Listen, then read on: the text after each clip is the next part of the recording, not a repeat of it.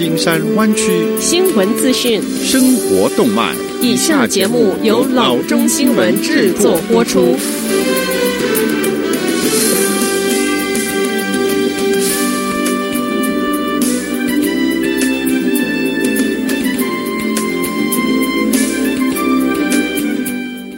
各位听众，大家好，欢迎来到老中广播电台的节目，我是君君。我们首先来关注今天的旧金山湾区地方消息。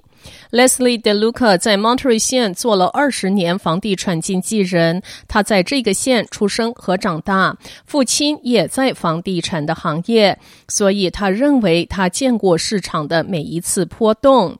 但是低利率、高需求和库存不足的组合是他以前从未见过的。根据 Redfin Monterey 县二零二零年六月和七月的待完成销售量，比二零一九年同期是。是增长了百分之二十六。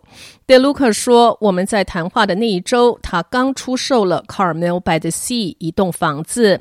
这栋房子收到九份高于要价的报价。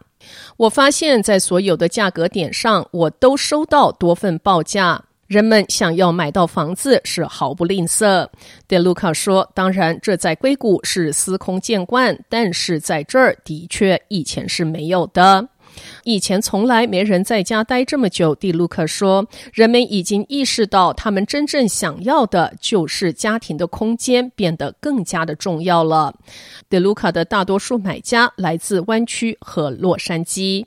他甚至注意到，更多的买家对传统设计住房感兴趣，而不是现代风格的设计。他说，他认为人们知道他们会花更多的时间待在家里，因此他们希望有更确定的房间结构，而不是大而开放的平面布局。人们对住宅院子的兴趣也是越来越浓厚。最根本的问题是，这是一个与 COVID 有关的暂时性转变，还是永久性的会改变 Carmel Peninsula 的面貌？只有时间会证明一切。下次消息：一名法官裁定 University of California 必须停止在录取时使用 SAT 和 ACT 的分数。这名法官显然是站在代表残疾学生的律师的一边。律师们认为这些学生在疫情期间无法参加考试。这项裁决影响 UC 九个本科校区中的六个。这六个校区允许学生在申请时选择是否提交考试的成绩。公共利益律师事务所 Public Counsel 主管说：“对于我们最缺乏代表性的学生来讲，从来没有一个录取他们的公平竞争环境。但这项裁决至少在很大的程度上平衡了竞争环境。” Public Council 是代表原告的律师事务所之一。今年五月，UC 董事会投票决定停止要求提交入学考试，但允许各校区在二零二二年秋季之前给予申请者提交考试成绩的选择权。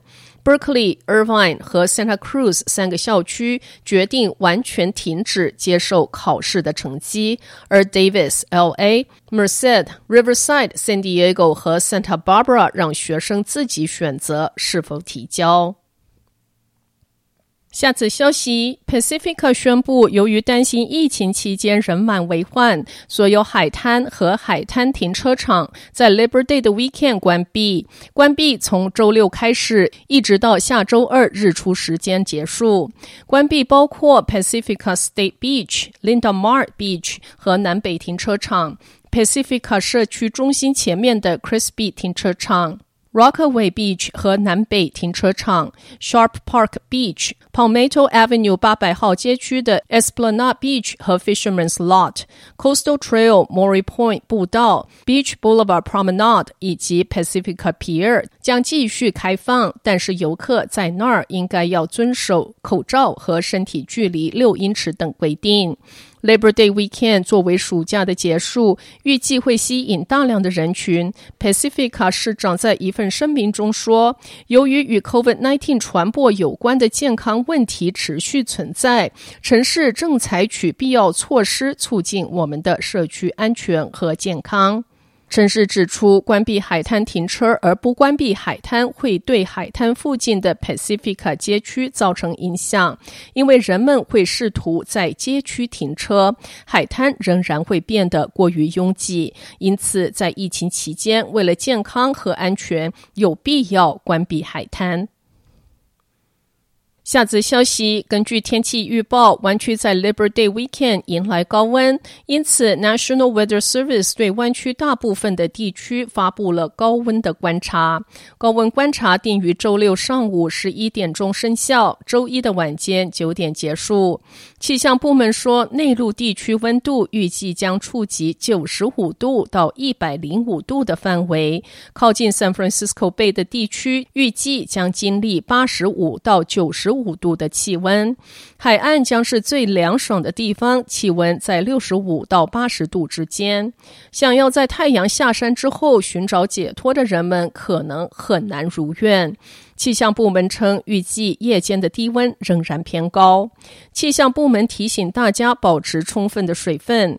在室外工作之时，要不时的休息；在一天最热的时候，限制户外的时间，并且一定要留意老人、小孩和宠物。下则消息：大部分闪电火灾撤离令已经取消，可是，在回到住所之前，请注意几项检查事项，以确保安全。在户外检查屋顶、屋檐下水沟是否有炙烫的灰烬留下；检查院子的植被、树木是否有燃烧过的迹象。在铲除任何烧焦、烧毁的植被之前，先洒水，确保火苗已经熄灭。